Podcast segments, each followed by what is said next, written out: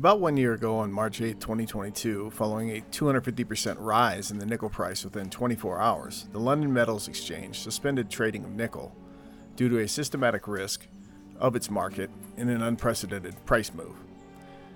Doing so, it canceled all trades that took place that morning, effectively rewinding the market to its closing position on March 7, 2022. This week, the United Kingdom's Financial Conduct Authority stated it had opened a, quote, enforcement investigation into the London Metals Exchange conduct and price discovery systems from last year's more than doubling of the then nickel price from 48,000 to over 101,000 per ton. Of course, the trades were reversed by force majeure and nickel trading was temporarily halted, supposedly saving a Chinese billionaire's bad short bets at the time. This, of course, will not be the last time we see metals prices explode due to short squeezes in price discovery markets. As Bloomberg reminded us this week that an estimated over 10 trillion worth of metals will be required by 2050 in order to meet their net zero target scenarios. Of course, I'd bet none of their assumptions on future silver demand adjusted for the continued record monetary and store value investment demand in silver that's likely to come. This week, perhaps the world's largest market maker in silver made major movements of silver bullion out of its eligible pile into the registered pile, likely preparing for end of the month March silver bullion deliveries coming due. A movement of over 7 million ounces of silver bullion in two days this week, from the non deliverable eligible piles to deliverable registered piles, is a large chunk, even for the supposed biggest commercial bank in COMEX silver warehousing.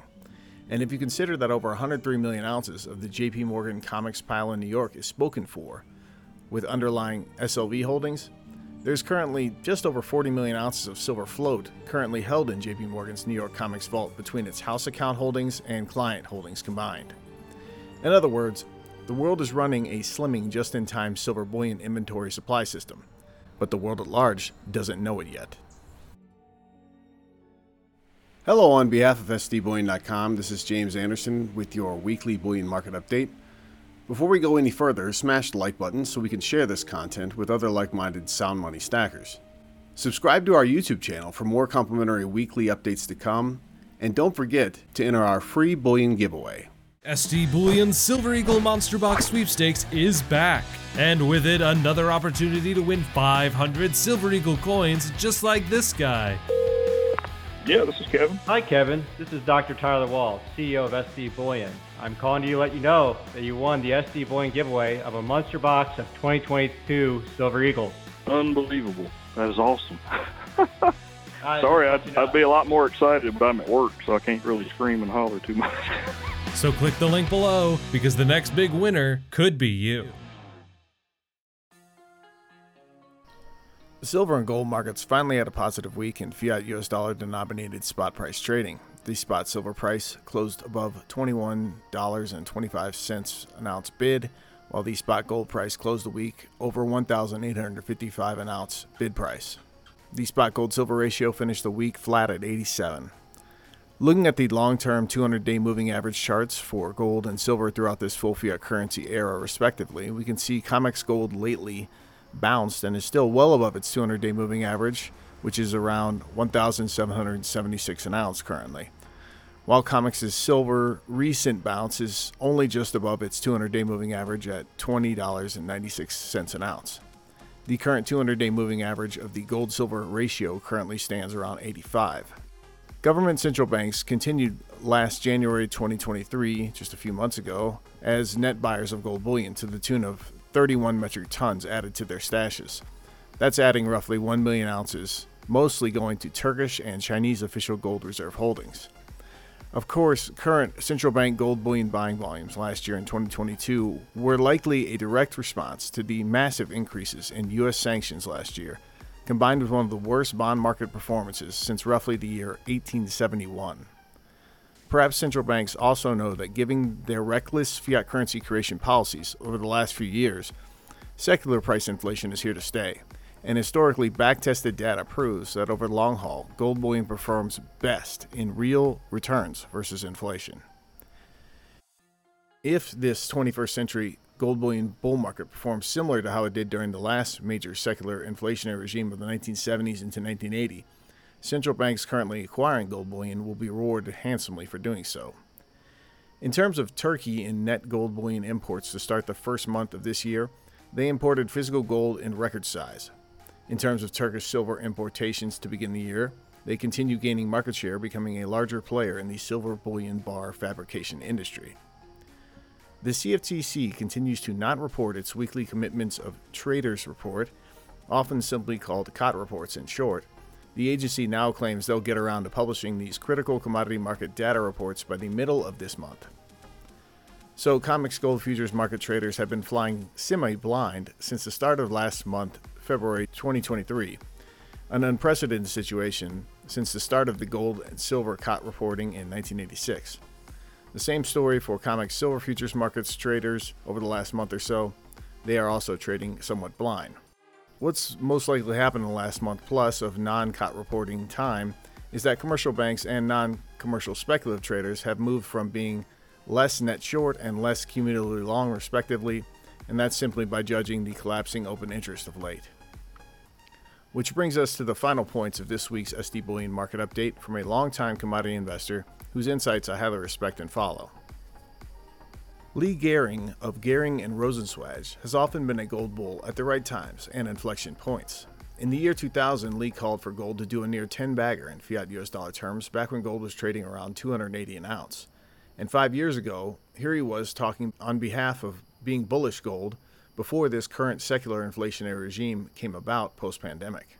We are, we are over time and many times over the last 25 years, we've been a big investor in the gold markets. We we follow supply and demand trends and valuation trends in gold ex- extremely closely, and uh, you know, and, and I've you know, over time, I've made some grand pronouncements about gold. I know you and I were talking about that in 2000. I was I was profiled in Forbes magazine, and I said that we talked about that gold was going to be the best performing asset class the coming decade. It was. It led the commodity. It didn't lead the commodity bull market, but it did it at times.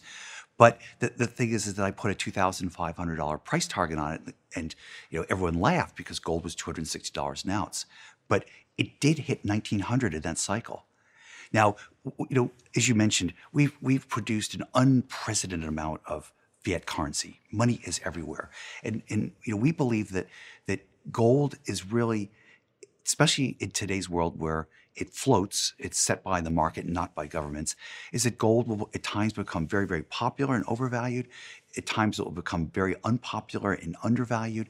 And if you're able to, to identify those periods where it's undervalued and make those investments, an investor gets outsized returns. And of course, the classic last example was in 1999, 2000, when you bought it at 250 gold was a great investment. We are from our valuation methodology, and we value the the value of gold, how it's priced against the total amount of money that's out there. Gold is, is, is even one notch cheaper than it was in 1999.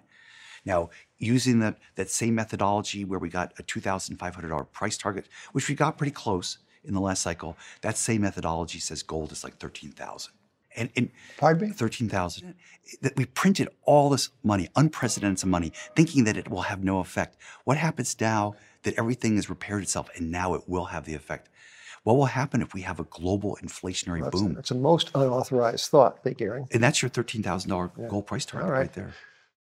Last year, in late October 2022, the commodity investors published a Q2 2022 commentary on their blog, of which I will share a link in the show notes below, citing the key ingredients they want to see before adding overweight into silver and gold market bets, respectively. In this post, they cite that the next major bull market for silver and gold, unlike the 2000 to 2011 run, will likely be driven by Western, not Eastern investor inflows.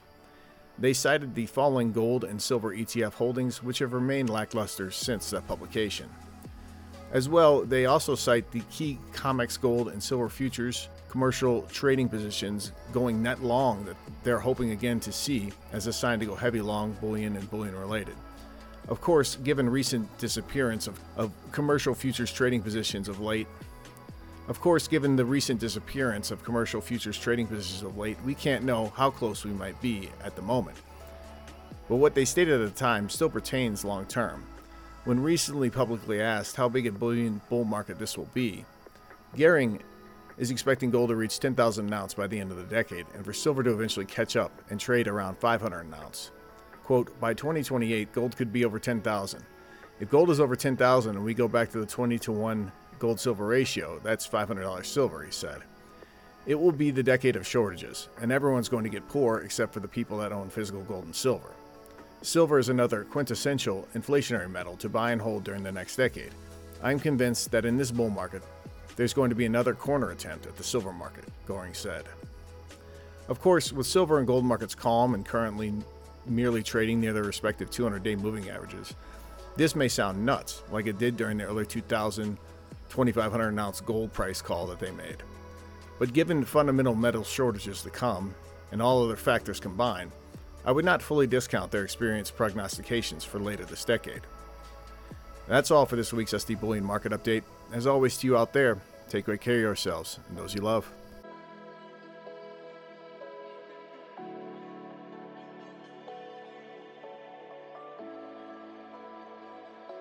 If you enjoyed this content, be sure to give our video a thumbs up. To keep getting bullion related news and industry insights, be sure to subscribe to our channel. Finally, hit that alert button so you know when we publish fresh content.